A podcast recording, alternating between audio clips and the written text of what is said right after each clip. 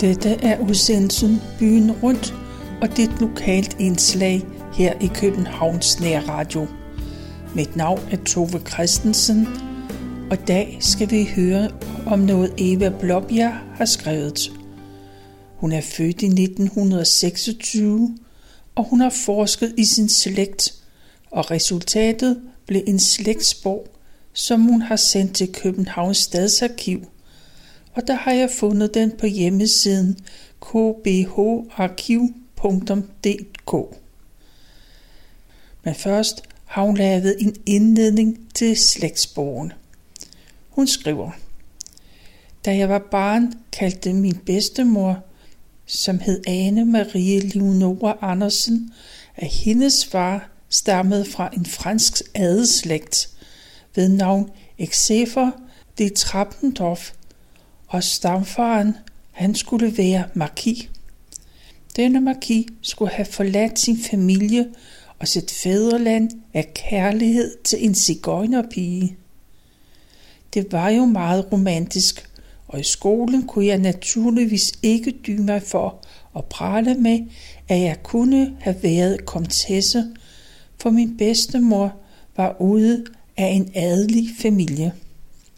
Min lærer gav mig ind over snuden og sagde, at man ikke skulle prale af sin familie, for den havde man ikke selv skabt. Og så holdt jeg op med det.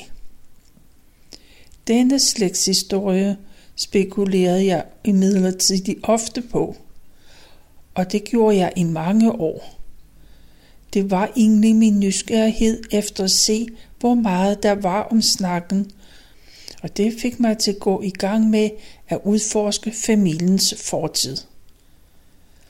Da der samtidig forekom rigeligt af slægtninge med udpræget sydlandsk udseende, både på min fars og på mors side, var det næsten soleklart, at vi ikke udelukkende kunne stamme fra danskere.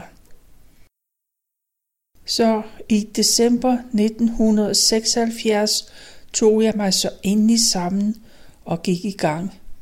Men det var et meget dårligt tidspunkt, for samtlige arkiver var lukket imellem jul og nytår. Så det var ikke så meget jeg nåede, men jeg var i det mindste begyndt. Jeg havde fundet min første oldefar, nemlig bedstes far. Og til min store forbavselse, så hed han faktisk Xaver men det forbløffede mig lige så meget at opdage, at han var udlagt som barnefar og slet ikke var gift med bedstes mor. Og for at det så ikke skulle være løgn, havde han til med en kone, som oven i købet stod fader til bedste ved hendes dåb. Det tog mig lidt tid at komme mig over, at jeg sådan havde en avanceret familie, som allerede for 100 år siden var så moderne. Men øvelse gør jo mester, men efterhånden som jeg fandt flere udlagte barnefædre og ugifte mødre i slægten, så begyndte jeg at vende mig til det. Til med opdagede jeg, at det har været meget udbredt før i tiden, men hvorfor skulle de også være bedre end os andre? Og ærligt talt, så må vi jo være dybt taknemmelige for disse små sidespring, ellers havde vi jo ikke eksisteret. I øvrigt må man konstatere den ene gang efter den anden, at hvis ikke ditten eller datten var sket, ja, så var disse to personer ikke blevet gift eller havde fået børn, og så havde vi slet ikke eksisteret. Hovedparten af vores aner har været gift flere gange. Det var ganske naturligt, for den ene ægtefælle døde ofte ung, og også giftede enken eller enkemanden sig som regel meget hurtigt. Ingen kunne, heller ikke dengang, klare sig økonomisk alene. Og det var Eva Blåbjergs indledende bemærkninger. Og så kommer vi til hendes slægtshistorie. Mærkeligt var det, at far og mor skulle finde sammen. De var begge født i København. Far i Sankt Pederstræde og mor i Koningade på Østerbro i juni 1905. Mors forældre, min mormor og morfar, var begge bryggeriarbejdere, og de drak tæt. Mor har fortalt, at hendes far var en ond mand, der kunne finde på hvad som helst, især når han var fuld. Mor og hendes tre ældre brødre var meget bange for ham. En gang væltede morfar i vrede en petroleumslampe ned i mors seng, så der nær var gået ild i sengetøjet. Og i 1910 så døde han af lungebetændelse, og så skulle mormor være ene forsørger. Men man kan jo ikke både drikke lønnen op og også forsørge fire mindre børn, så det måtte jo gå galt. Mormor fik mange uægteskabelige børn, og et med Danmarks højeste mand. En lidt nævenyttig nabokone anmeldte mormor til børneværnet, og uden skånsels fjernede de fire børn og sendte dem på børnehjem i Jylland. Der fik de det ikke bedre. Mor har fortalt mange græsselige ting fra de tre børn hjem, som dannede rammen om deres barndoms tilværelse. Mor var for eksempel meget bange for høns, så når hun havde været ulydig, blev hun altid straffet ved at blive spærret inde i hønsehuset i flere timer. Kun en eneste gang besøgte mormor sine børn på børnehjemmet, og der var mor omkring 12 år. Mormor var næppe ankommet, før mor hun blev sendt til Høgården efter en halv flaske snaps, og så lagde mormor sig i grøftekanten og klukkede den i sig i løbet af en halv time. Da den var drukket, så dampede hun tilbage til København. Hvorfor hun var kommet, var der ingen af børnene, der rigtig blev klar over. Da mor blev 18 år, var hun myndig og blev løsladt til børnehjem, eller fra børnehjemmet, og så tog hun tilbage til København til mormor. Hun kendte jo ikke nogen, og hun havde ingen andre steder at tage hen.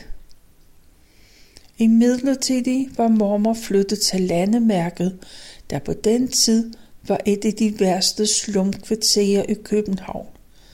Det lå tæt på den berygtede Holmensgade. Her kunne mor måske være havnet i den værste prostitution, hvis ikke hun havde truffet far.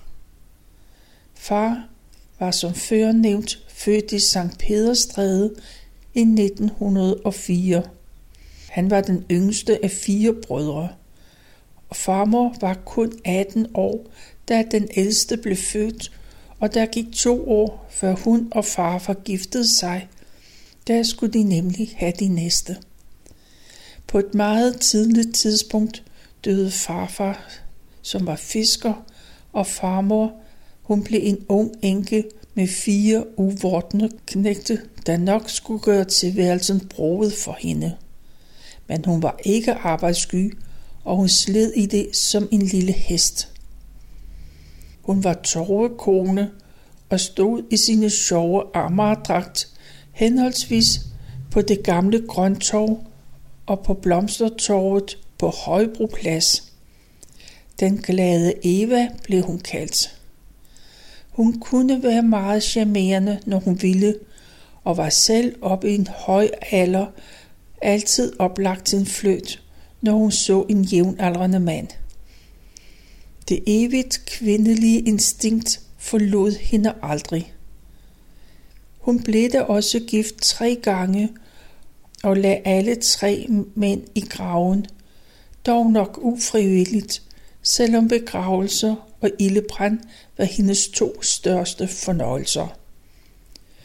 Kom hun forbi en kirke, hvor der skulle være begravelse, så satte hun sig altid ind og hulkede sammen med de efterladte, der naturligvis ikke kunne forstå, hvorfor den fremmede kone hvor hun kom fra, og hvilken forbindelse der var mellem hende og den afdøde.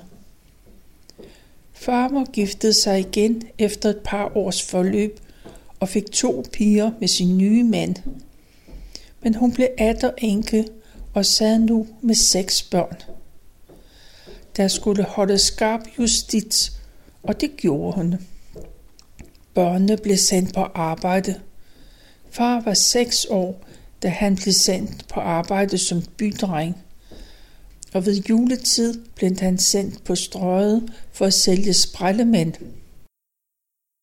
Børnene voksede i Vognmagergade, som støttede op til landemærket, og her boede han så, da mor flyttede til København. Både på min farmor og på min farfars side havde de et par tyske forfædre, der kom hertil som værvede soldater i slutningen af 1700-tallet. Far havde arvet deres mørke og sydlandske udseende og var en flot fyr. Han blev kaldt for Smukke Jack og var vant til, at pigerne lå for hans fødder. Mor havde pudset nok også en tysk værvesoldat blandt sine forfædre, og som kom hertil omtrent på samme tidspunkt. Men den mørke, cigøjneragtige skønhed, som mormor havde arvet efter denne forfar, var gået min mor fuldstændig forbi. Mor havde absolut ingen skønhed. Hun var lille og buttet og med dårlige skæve fortænder og en landlig dialekt. Hun var lige kommet med fire toget, så hun var sandelig ikke nogen fangstobjekt, der kunne have den mindste interesse for smukke Jack. Da ingen af dem vidste noget om deres fjernere afstamning, er det ikke det, der gjorde det. Det var i hvert fald ikke det, der bevidst førte dem sammen. Det gik sådan til, at mor en aften stod nede ved gadedøren til den opgang i landemærket, hvor hun boede. Hun kendte jo ikke nogen, så derfor blev hun bare stående med, med hånden på dørhåndtaget og lå som om hun spejlede efter nogen. Smukke Jack kom slendrende og kunne ikke få andet indtryk, end at hun nok stod der og længes efter at blive forført netop af ham. Han gik hen og stillede sig foran hende, lagde sin hånd over hendes på dørhåndtaget og sagde, skal det være os to, darling? For først teknikken burde naturligvis have gjort den landlige med he mat i knæene, og hvis det var sket, havde den potte sikkert været ude. Så ville endnu et sejrstrofæ føje sig til fars samling, og hun var blevet glemt som de andre i rækken, og jeg var aldrig blevet født. En grufuld tanke. Sådan skulle det dog ikke gå. Mor trak hånden til sig, så køligt på ham og sagde, at han endelig ikke skulle bilde sig noget ind, og så gik hun op. Og det var ganske uhørt. Viltet skred forbi fælden med et hånet blik, mens jægeren stod lamslået tilbage. Næste aften gentog episoden sig, men først efter en uges tid, så accepterede mor allernådigst en biografinvitation. Efter meget kort tids bekendtskab besluttede de, at de ville flytte sammen, noget der var ualmindeligt på den tid. Selvom de prøvede at skjule for familien, at de boede sammen, så blev det alligevel opdaget efter et års tids forløb. Min handlekraftige farmor besluttede, at de hellere måtte gifte sig. Vielsen skulle foregå i Trinitatiskirken, og det skulle gå flot til. Far var i smoking med høj selvmorderflip og utroligt lange spidsnude laksko, og mor i en halvlang brudekjole med slør og myrter. De boede lige over for kirken og kunne være gået derover på to sekunder. Men alligevel havde farmor lejet en brudekaret til dem, så de blev nødt til at køre en tur rundt om huset, før de stoppede foran kirken. Bagefter sagde mor, at det måske var meget godt med den karet, for det var nemlig faste søndag, og de så begge så komiske ud, at folk måske havde troet, at de var ude at rasle faste lavn ind. De boede først i en etværelseslejlighed i Pilestræde, men det ene værelse var til gengæld så stort, at min far, når han fik krampe i benet, det var noget, der skete ret ofte, så kunne han tage sin cykel og cykle rundt i værelset, indtil det var gået over. Tiderne dengang midt i 40'erne var ikke gode, og far var arbejdsløs. Det var deres venner også, så der blev spillet kort op hos far og mor hele natten. Når dagen gryede, var de alle så trætte, at de nær ikke var kommet i rette tid til kontrol til arbejdsløshedsunderstøttelse. Sammen startede de en lille budcentral, og det gik også godt et stykke tid. Efterhånden fik de omkring en snes bude. Men forretningssans havde de ikke ret meget af. De har nok været for unge, og budene de snød dem vist groft. Søndag så måtte de lukke butikken. Min far fik en dag øje på en cykelforretning med tilhørende værksted. Den var til salg, og han mente, at det lige var noget for ham. Han var meget snil på fingrene, og han var lidt af en opfinder, så det havde nok sikkert kunne gå. Han spurgte farmor, om hun ville låne ham de nødvendige penge til udbetaling, og hun sagde ja. Glad ordnede far alle aftaler med hensyn til køb, men da det kom til stykket, ville farmor alligevel ikke låne ham pengene, fordi hun sagde, at hun ikke troede på, at han kunne klare det, så måtte han opgive. Det glemmer han hende aldrig for. Da de havde været gift i tre år, fik de mig. Det var søndag den 12. februar 1928. Mens mor gik og ventede mig, havde far forlangt, at mor skulle gå til regelmæssig kontrol hos sin jordmor. Det var ellers ikke noget, man brugte dengang.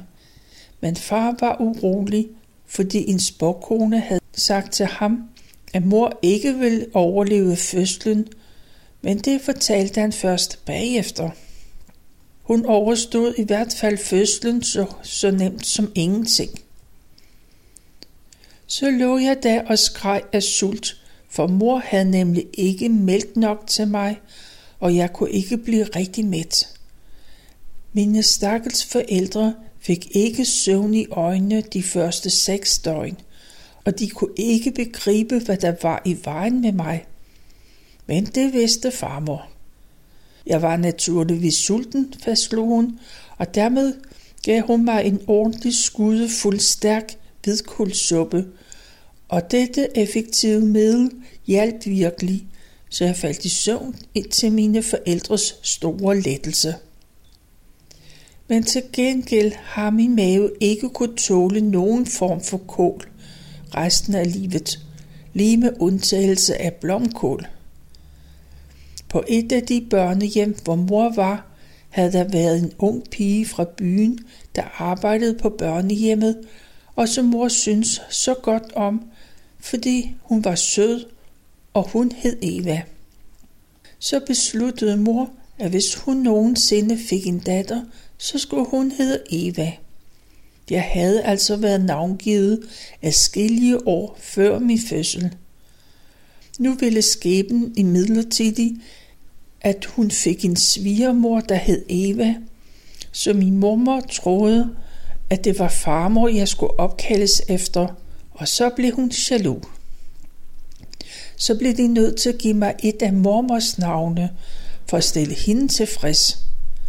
Men mormor hed Anne Marie Eleonora, og de to første navne, dem brød mor sig ikke så meget om, så derfor kom jeg til at hedde Eva Eleonora, et navn, jeg havde hele mit liv.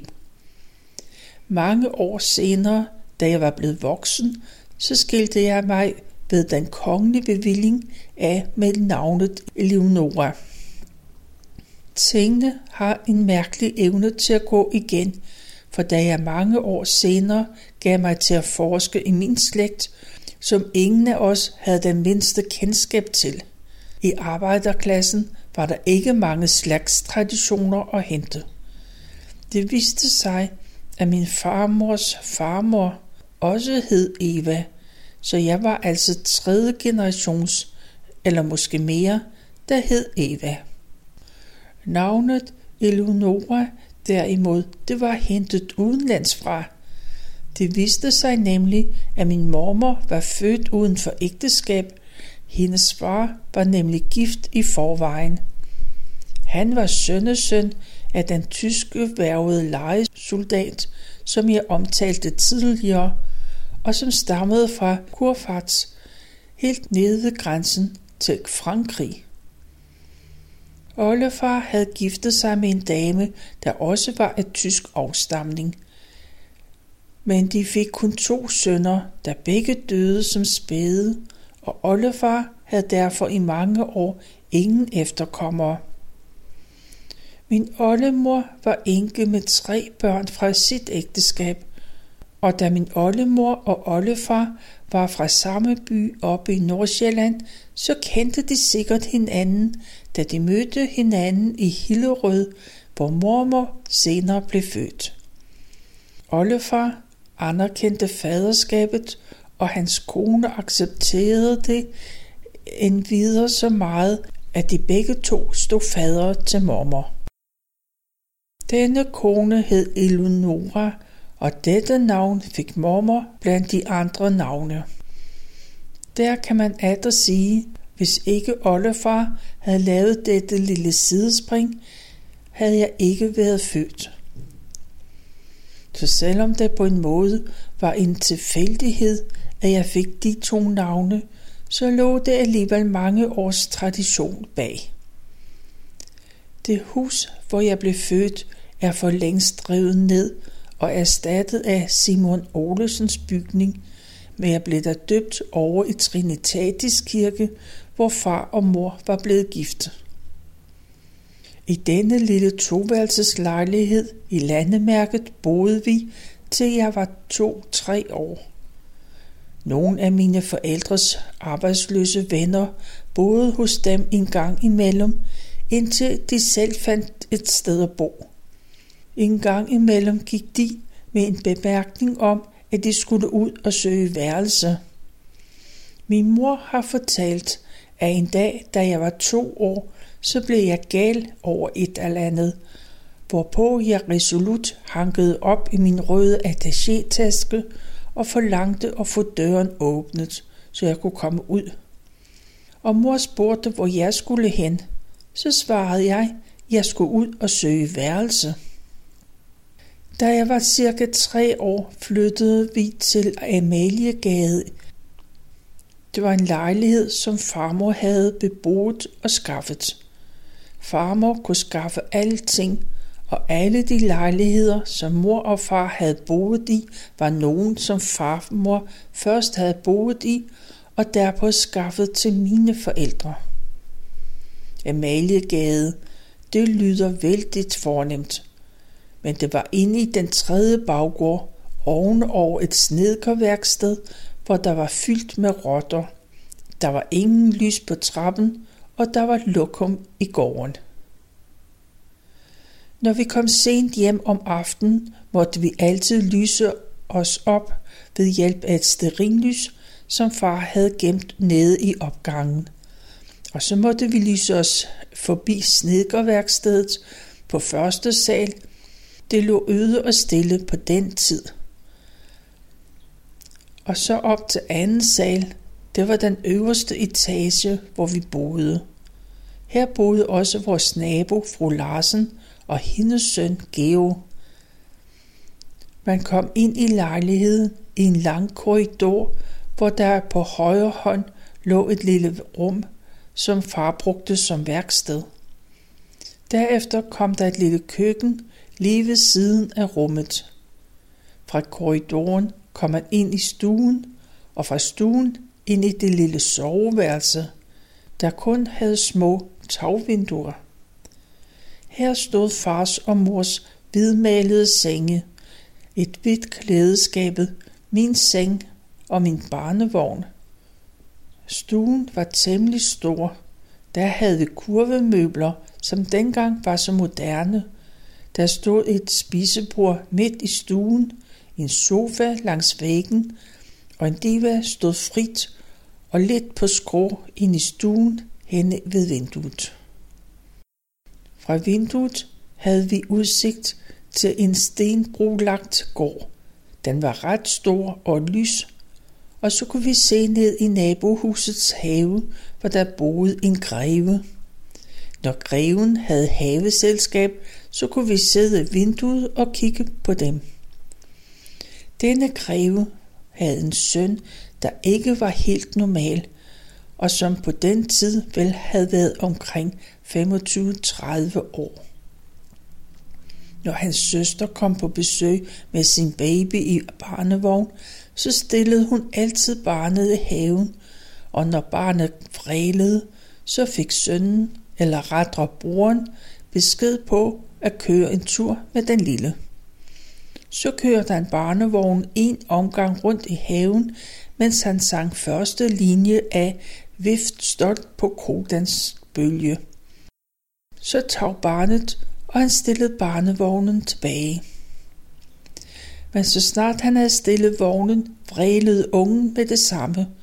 Så vendte han om, kørte barnet endnu en gang og sang atter første linje, og så stillede han barnevognen, og barnet begyndte igen at vræle, og så kørte han en omgang mere. Og denne scene, den kunne stå på en hel dag. Han lærte aldrig at køre vognen så længe, så barnet kunne falde rigtigt i søvn. Nede i vores egen gård stod der om aftenen og i weekenden altid trehjulede cykler parkeret, og på ladet var der rejst nogle opslåede telte, der gjorde reklame for sækkelejekompaniet. Den måtte vi selvfølgelig hverken røre eller kravle i. Og vi gjorde det også kun én gang, for der kom en voksen og skældte os så læsterligt ud, at vi aldrig senere turde at gøre det. Når jeg siger vi, mener jeg mine legekammerater og mig selv. Min legekammerat bestod af Tove og Inge, der boede i den første baghus og var døtre af vognmand Jensen.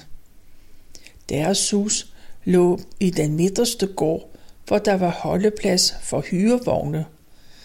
Her duftede der altid af benzin, og i mange år elskede jeg benzinlugt, uden at vide hvorfor.